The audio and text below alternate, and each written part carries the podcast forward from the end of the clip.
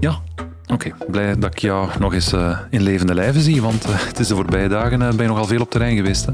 Ja, mijn moeder zegt ook altijd, als ik jou wil zien, dan moet ik mijn televisie opzetten. dat is het nadeel van het vak.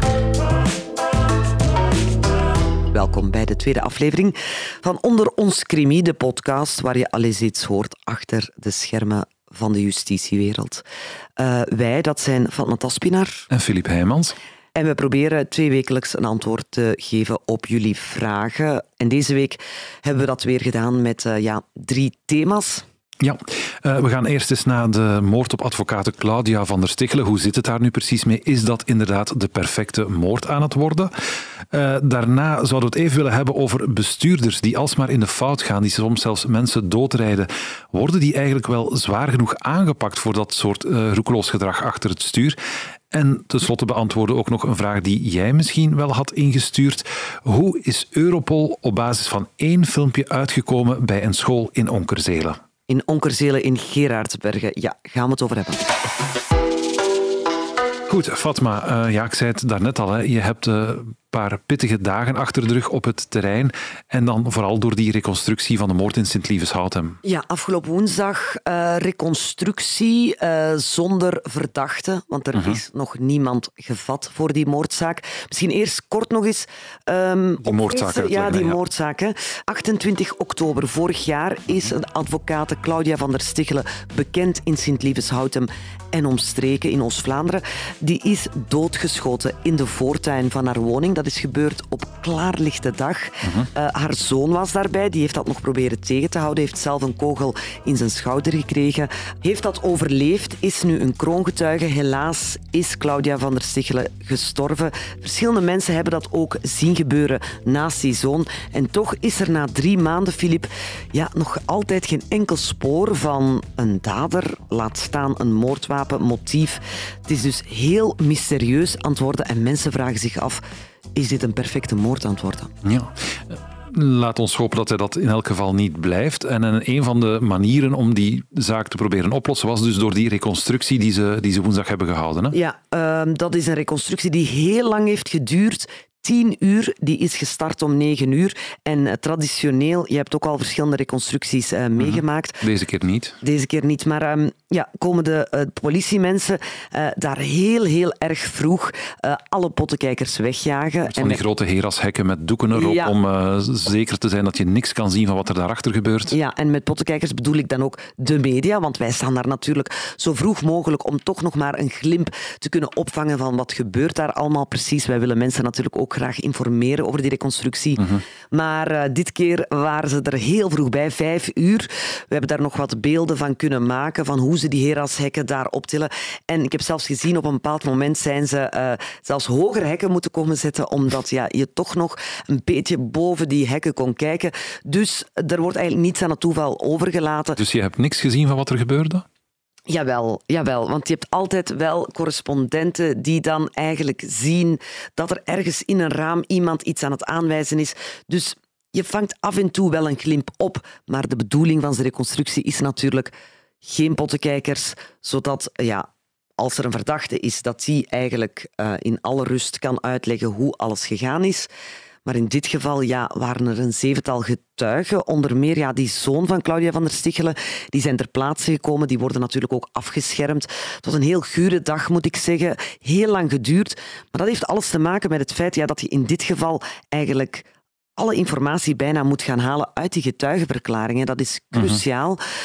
Elk detail dat die mensen zich opnieuw zouden kunnen herinneren door te reconstrueren daar op die plek, is natuurlijk voor die speurders van levensbelang in dit geval. Want we moeten zeggen zoals het is, na drie maanden niks, hè? Nee, inderdaad. En ja, normaal gezien een reconstructie is iets wat je doet met een verdachte erbij, want die heeft dan een aantal dingen verteld. En dan ga je eens naar de plaats waar het allemaal gebeurd is, liefst ook in de omstandigheden waarin het gebeurd is. Als het op klaarlichte dag is gebeurd, zullen ze het dan ook overdag doen. En dan gaan ze na van, ja, u zegt dat u daar stond, maar als u daar stond, dan kan u nooit gezien hebben wat er daar achter die hoek gebeurde bijvoorbeeld. Dus daarvoor dient een reconstructie om te kijken, klopt het wel allemaal wat er gezegd is?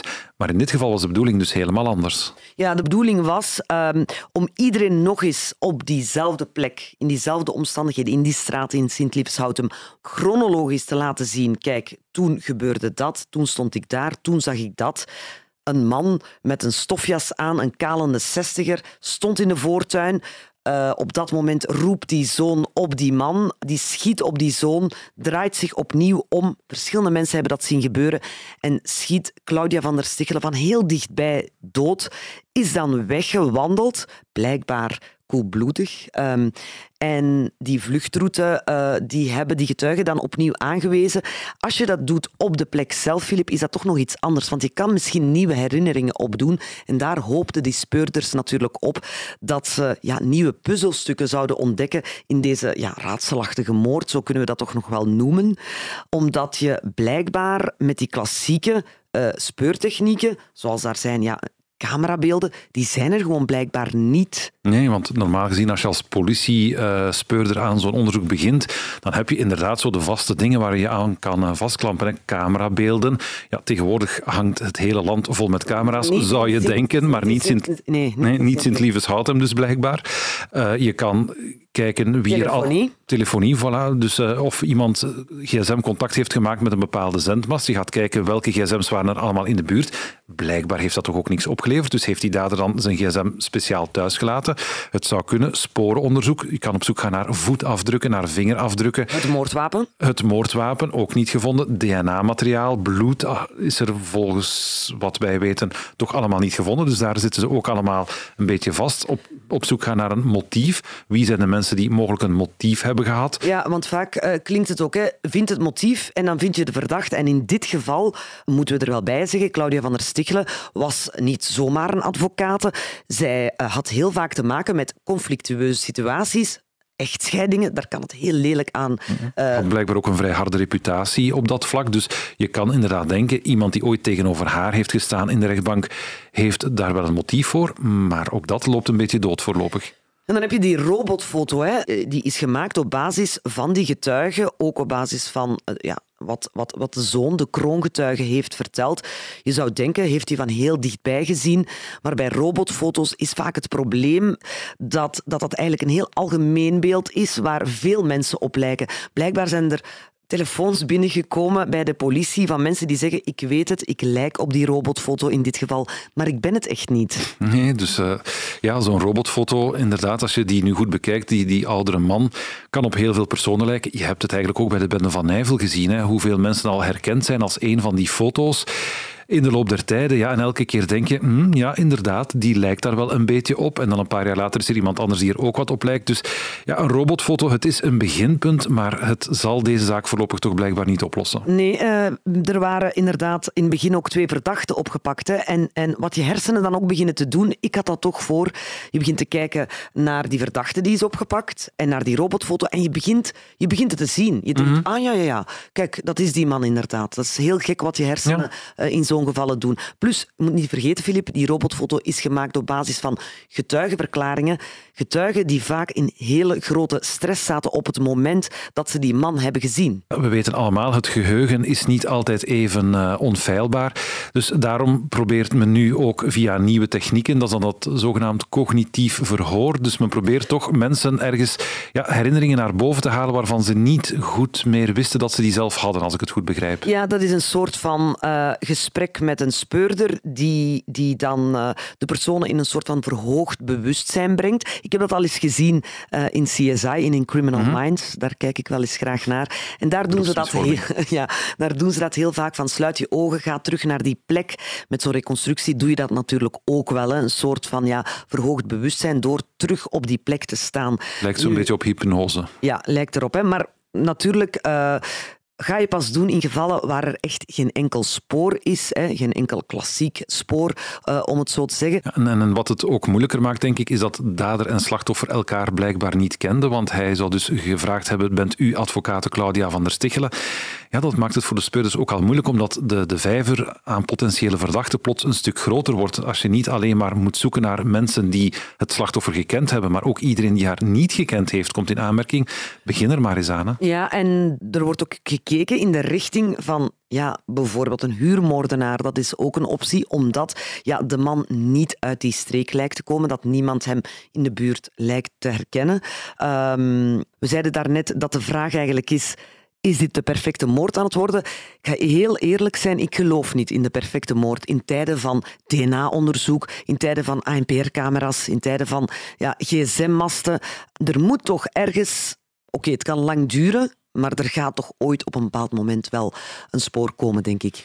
Laat het ons hopen in elk geval voor de, de mensen die erbij betrokken zijn. Maar natuurlijk, je kan ANPR-camera's hebben, maar als je niet weet welke nummerplaat je moet zoeken, dan heb je niks. Je kan gsm-onderzoek hebben, maar als je niet weet welk gsm-nummer je zoekt, je kan heel veel camera's hebben hangen, maar als ze niet op die plaats hangen. Dus ja, je moet wel eerst een spoortje hebben om vanuit te gaan. En voorlopig ziet het er niet naar uit dat we dat in deze zaak hebben. Dus is het de perfecte moord?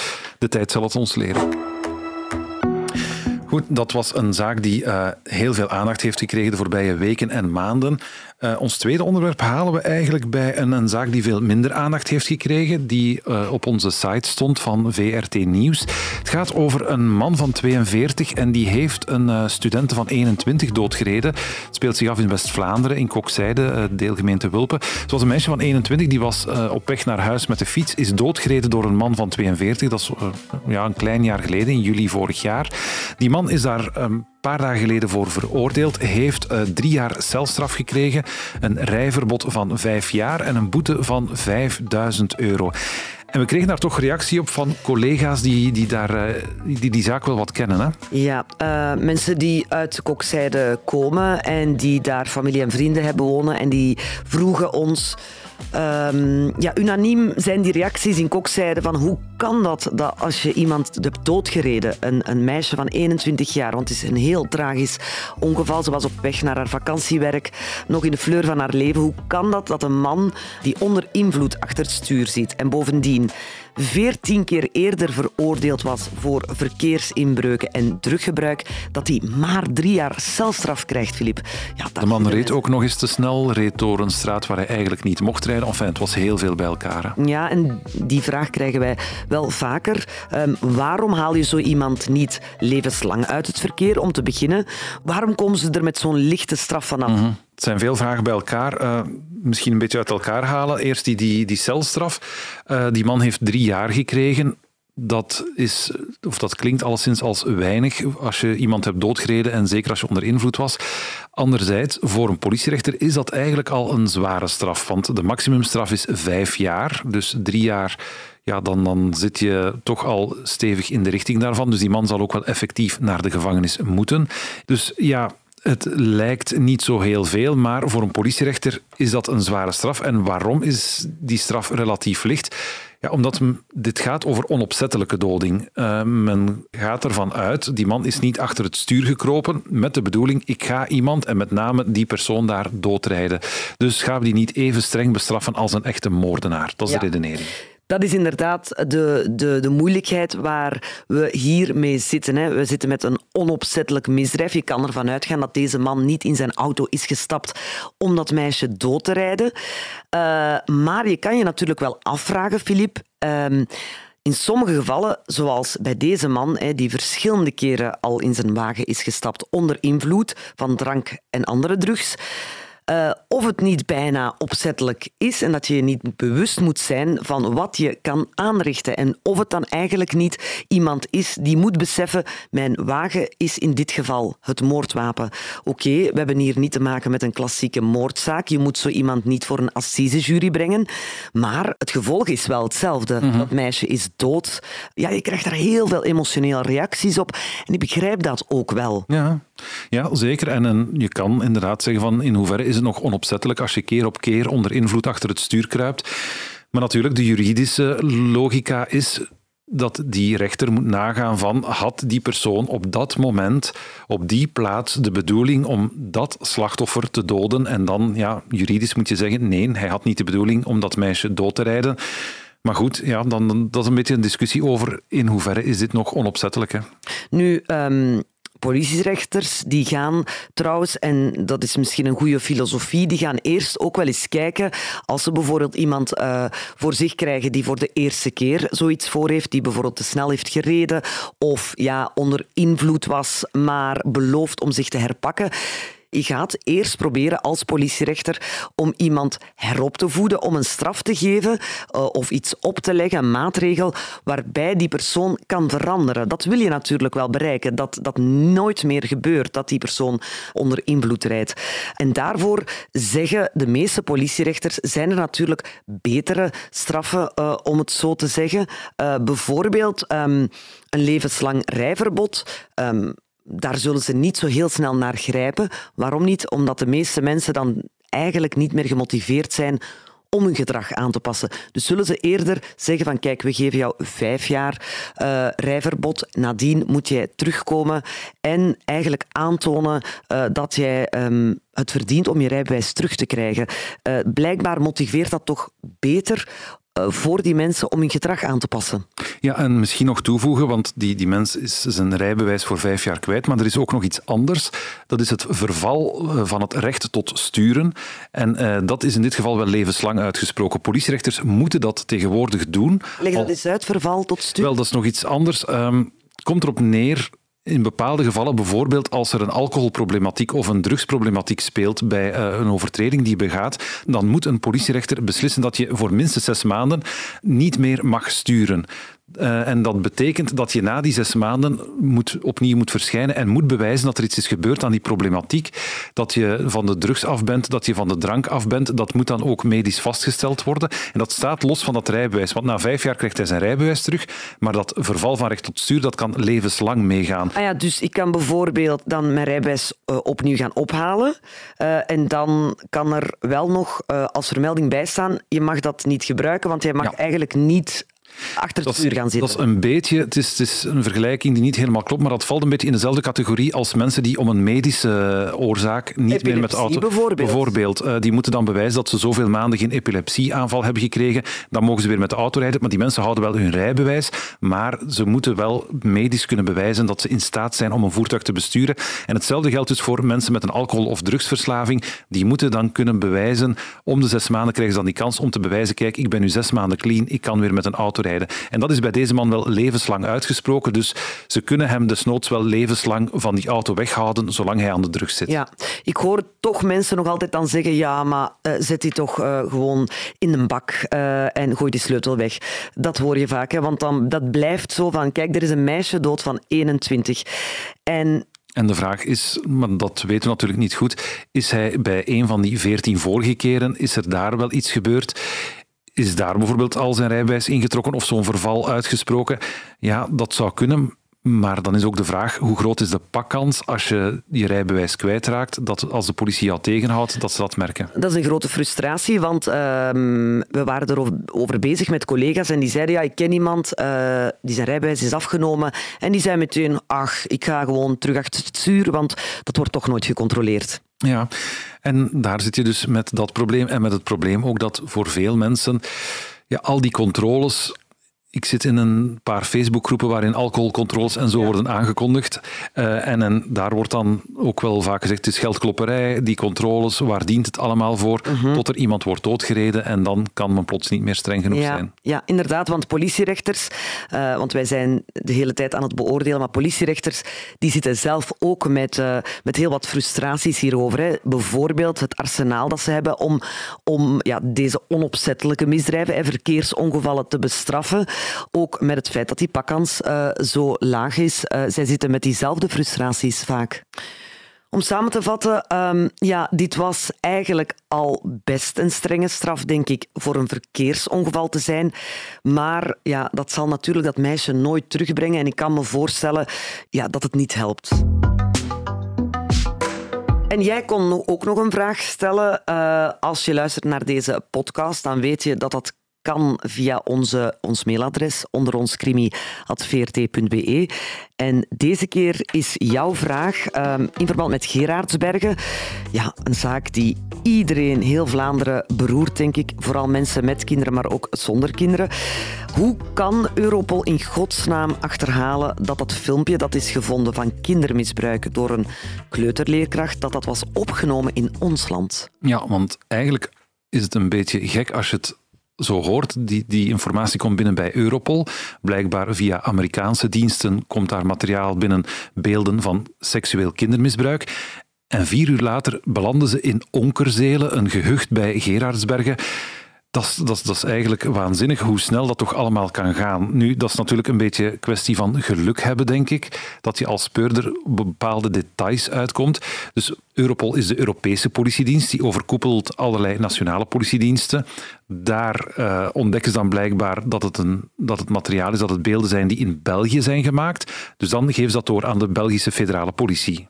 Ja, en uh, het is eigenlijk, je zegt geluk, dat is waar. Uh, deels heb je dat nodig in dit soort zaken, dat, het, dat, dat je die filmpjes detecteert. Maar het is ook heel veel mankracht. Er zijn 30 mensen op dit moment bij Europol, hè, bij die politiedienst, die eigenlijk de hele tijd bezig zijn met die filmpjes te onderzoeken op audiovisuele elementen. Hè. Zien we iets op de achtergrond? Bijvoorbeeld, Filip, uh, ik weet niet of je van die zaak hebt gehoord. Ze hebben ooit uh, een, een, een eh, kindermisbruiker kunnen vatten, omdat die ergens in een filmpje een poppetje Nijntje had. Was in Nederland. Ja. Was in Nederland, was een Nederlander. En zo zijn ze dus via Nijntje eigenlijk in Nederland terechtgekomen. Ze gaan kijken naar elk detail dat ze zien op de achtergrond. En in dit geval was er dus blijkbaar uh, ja, een, een deel van een schoolgebouw te zien in Onkerzelen. Ja, en dan zullen ze wel naar de lokale politie stappen van dit lijkt ons ergens in die streek te zijn. Zijn er wijkagenten, uh, plaatselijke mensen die dat gebouw herkennen? En zo zijn ze dus in dit geval eigenlijk heel snel op vier uur tijd van Europol in Den Haag bij die school in uh, Onkerzelen beland. Uh, wie trouwens daar een beetje aan mee wil helpen, want soms zijn er wel opvallende objecten te zien in dat soort filmpjes, maar kunnen de speurders het niet thuisbrengen. Op de website van Europol heb je uh, Trace an Object en daar hebben ze allerlei stukken uh, van die voorwerpen die je daar kunt bekijken. Als je zegt, tja, dat komt mij bekend voor, of ik herken die achtergrond, dat behangpapier, dat voorwerp dat erop staat, dan kun je een melding doen daar op de site van Europol om te zeggen, misschien moeten jullie eens in die richting gaan zoeken. Ja, het is een beetje luguber, maar ja, ze hebben dat project Trace an Object. Hè. Zoek mee, identificeer mee, zodat... Ja, kindermisbruik, oh, dat materiaal, zodat dat niet meer op het uh, internet te vinden is. Of ik moet zeggen, want ja, zo'n beelden, eigenlijk krijg je dat ooit weg. Dat, daar maken mensen zich ook zorgen over. Nee, en die kans is, uh, daar moeten we eerlijk in zijn, die kans dat dat helemaal van het internet verdwijnt is klein. Vaak uh, komt dat online, worden er meteen al kopieën van gemaakt, op andere servers opgeslagen. Dus ik vrees een beetje als er beelden van jou circuleren op internet, dat die nooit meer verdwijnen. Maar op die manier help je toch op zijn minst al om de daders te bestraffen. Ik hoorde daar nog een interessant gesprek over in het journaal en ook in de ochtend uh, met kinderpsychiaters die dan eigenlijk tips geven aan ouders van moet ik erover beginnen of uh, ga ik mijn kind dan beïnvloeden? Hoe pak ik dat aan? Dat vind je ook allemaal op onze website. Absoluut. Dus wie daarin geïnteresseerd is, de app of de website van VRT Nieuws.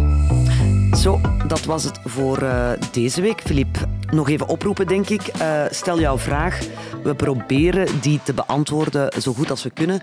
We zoeken dat voor jou uit en dat uh, kan via onderonskrimi.vrt.be. En meteen ook nog een beetje reclame maken voor het podcast-event van VRT op 9 maart in Mechelen.